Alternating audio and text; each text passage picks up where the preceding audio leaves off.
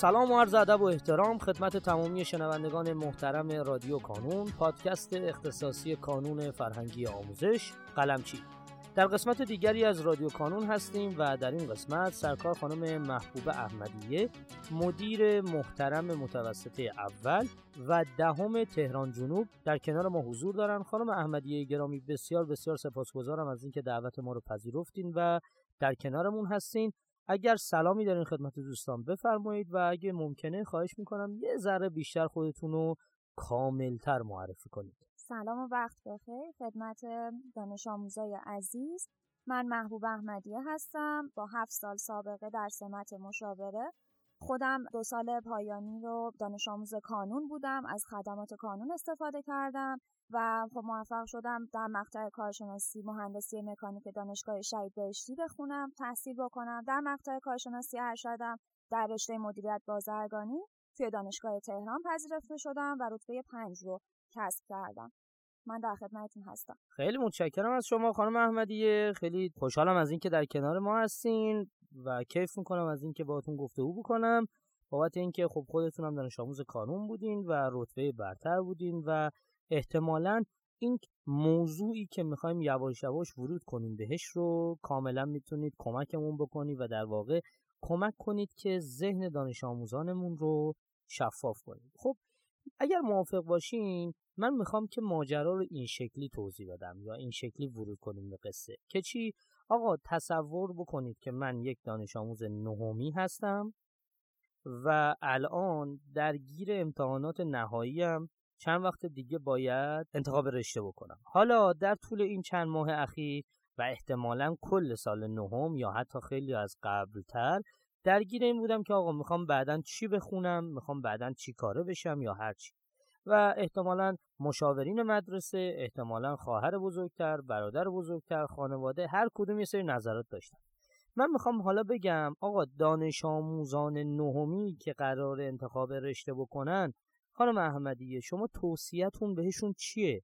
یا آیا کانون فرهنگی آموزش براشون برنامه خاصی داره که این بچه ها بتونن به بهترین شکل ممکن انتخاب بکنن و تصمیم نزدیک به درستی بگیرن برای آیندهشون؟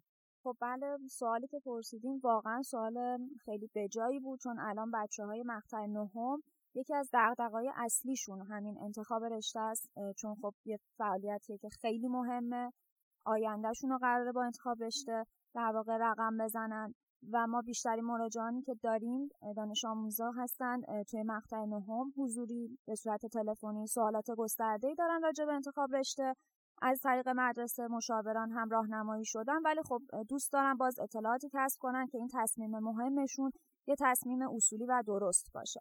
اگر بخوایم انتخاب رشته رو در نظر بگیریم چون قرار سه سال آینده مقطع دبیرستان متوسط دوشون رو درگیر باشن با اون رشته که انتخاب می‌کنن و بعد از اون مهمتر تو مقطع کارشناسی و ادامه تحصیلشون همه درگیر این هستش که آیا من رشتم رو به درستی انتخاب کردم یا نه. پس این واقعا یه تصمیم خیلی مهمیه. نمی‌تونن بچه ها ازش سطحی بگذرن باید یه تصمیم مهم و درستی رو در واقع بگیرن و مسیرشون رو توی مقطع متوسط دو ادامه بدن. حالا ما اگه بخوایم آیتم های انتخاب رشته رو در نظر بگیریم من جمله‌ای که خودم همیشه به دانش آموزان میگم اینه که شما در نظر نگیریم که الان قرار رشته که برم یه رشته سختیه. آیا از پسش برمیام یا نه؟ چون قطعا این سه سالی که در پیش دارن رو میگذرونن. خیلی سختیش براشون شاید چند سال آینده اصلا تو ذهنشون هم نیاد. این مهمه که هیچ وقت از اون تصمیمی که گرفتن پشیمون نشن. رشته رو که انتخاب کردن مطابق علایقشون بوده باشه و یه تصمیم ما میگیم همه جانبه باشه. یعنی فقط به فرض فرصت شغلی اون رشته رو در نظر نگیرن. آیندهش رو پیشرفتش هم در نظر بگیرن.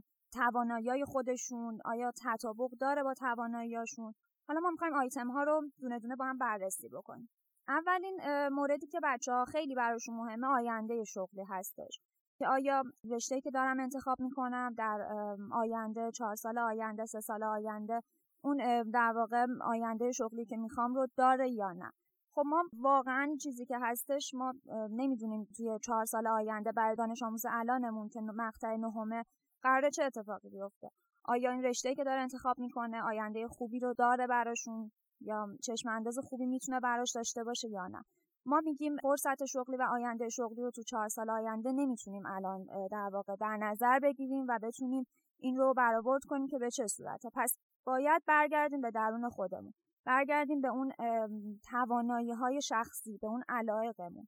خب می‌دونیم که الان خیلی تست های روانشناسی متفاوتی هست. توی سایت های مختلف سایت کانون می‌تونن بچه ها استفاده بکنن و طبق تست های شخصیت شناسی علایق خودشون رو ببینن که من سمت کدوم رشته برم و اولویت هاشون رو بررسی بکنن. خیلی از مدارس هم تست ها رو از بچه ها می‌گیرن و بچه ها می‌تونن یه اولویت بندی داشته باشن. ولی اون تستا باز نیازه که خروجیش بررسی بشه.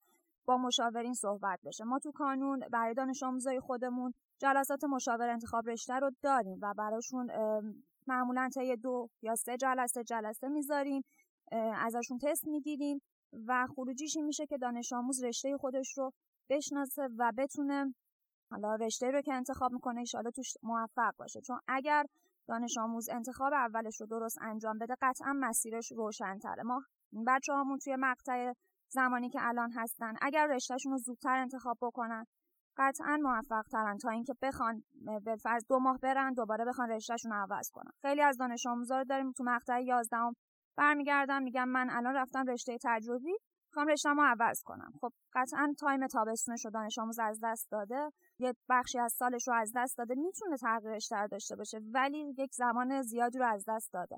پس اگر الان یه انتخاب خوبی داشته باشیم مطمئن باشیم که هیچ وقت پشیمون نمیشیم. و در نهایت چیزی که خیلی مهمه و می‌تونه دانش آموز رو موفق بکنه اینه که آیا دانش آموز توی اون رشته‌ای که داره میره توانایی داره یا نه؟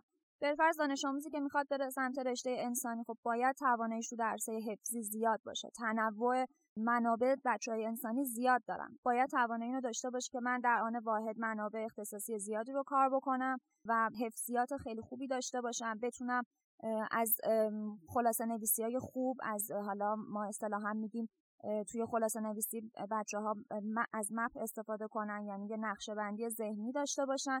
این موارد و بچه های انسانی باید کاملا روش مسلط باشن. چون قطعا مطلبی که سال دهم بوده سال دوازدهم اون حفظیاتی که داشتن از دست میره از بین میره. این که دوباره دانش آموز بخواد برگرده رو مباحث دهم و یک نقشه منسجمی تو ذهنش از دروس مختلف داشته باشه خب خیلی مهمه و به نظر من پایه ترین مطلبی که داره و اون موردی که هستش همین بحث خلاصه نویسی خوب و مفید از شروع سال دهم هستش. ما پیشنهادی که به دانش آموزا داریم هر رشته ای که میرن تابستون رو واقعا جدی بگیرن چون یک فرصت خیلی مناسبیه. بتونن رو دروس سال نهمشون یه دوره‌ای داشته باشن یه جنبندی بکنن. از مهماه که وارد دروس دهم میشن ذهن منظم تری رو داشته باشن. و خب این خلاصه نویسی ها رو بچه ها اگه از الان شروع بکنن مباحث نهمشون رو انجام بدن برای سال دهم همه درسای حفظیشون رو راحت تر می‌تونن این کار رو انجام بدن و در واقع مسلط هستن روی بحث خلاصه نویسی. بچه هایی که حالا قرار رشته ریاضی برن خب مشخصه دیگه. دروس ریاضی توانایی زیادی رو تو دروس محاسباتی باید داشته باشن. من خودم رشته ریاضی رو داشتم یه جمله که به همه بچه های ریاضی میگم زمانای استراحتشون رو باید برن سراغ تست ریاضی. یعنی ریاضی رو به چشم یک جزء جدا نشدنی از مطالعهشون ببینن. اینطوری نباشه که حالا من الان میرم ریاضی شاید الان حس ریاضی رو نداشته باشم. نه ریاضی باید هر لحظه هر زمانی از روزشون رو به ریاضی بپردازن.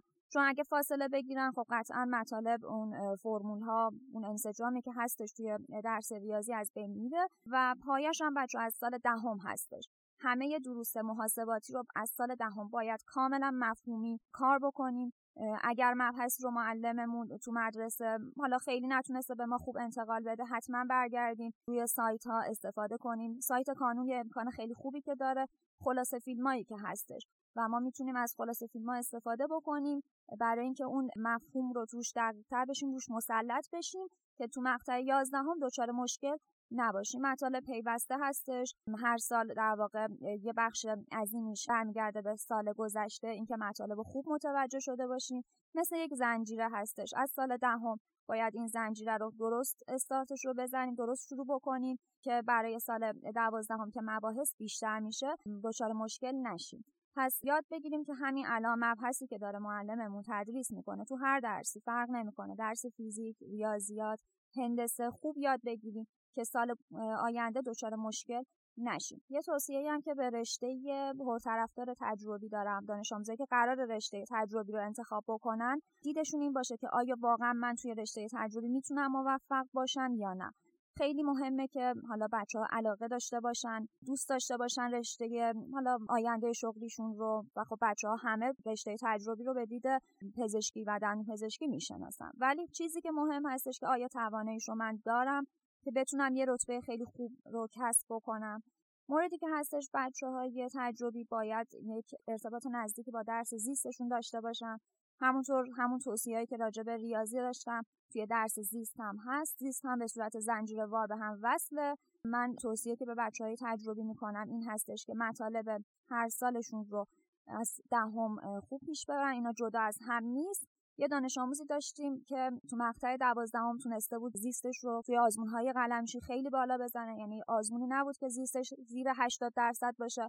و اون صحبت و مصاحبه که باش داشتیم متوجه شدیم که دانش آموز کلا کتاب زیستش رو از سال دهم با تا دوازدهم سیمی کرده بود با هم دیگه مطالب رو می‌خوند و اینها رو جدا از هم نمی‌دونست. یعنی سال دوازدهم بود ولی همش مدام داشت مباحث سال دهم رو هم با خودش کار می‌کرد. نکته ها رو شکل ها رو خیلی دقت داشته باشیم. برای درس زیست ما توی کانون یه کتاب خیلی پرطرفدار داریم. یعنی امکان نداره دانش آموز این کتاب رو ببینه و تعریف نکنه به دوستاش معرفی نکنه. کتاب زیست تصویریه که بسیار بسیار عالی نکات تصاویر رو توضیح داده.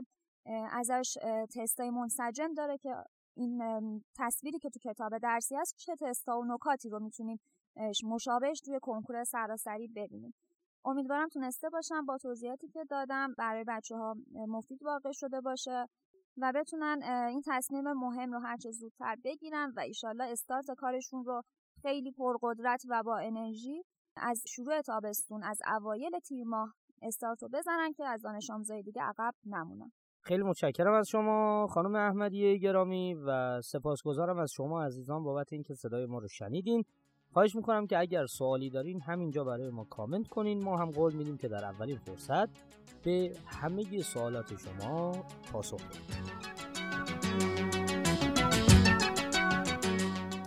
در پایان امیدوارم مسیری که آغاز کرده ایم بتونه نقشی هرچند کوچک در موفقیت دانش آموزان عزیزمون داشته باشه و همچنین تشکر می‌کنم از تمامی کسانی که ما رو در تولید هرچه بهتر این پادکست یاری می‌کنن. تا شماره بعدی رادیو کانون خدا نگهدارتون.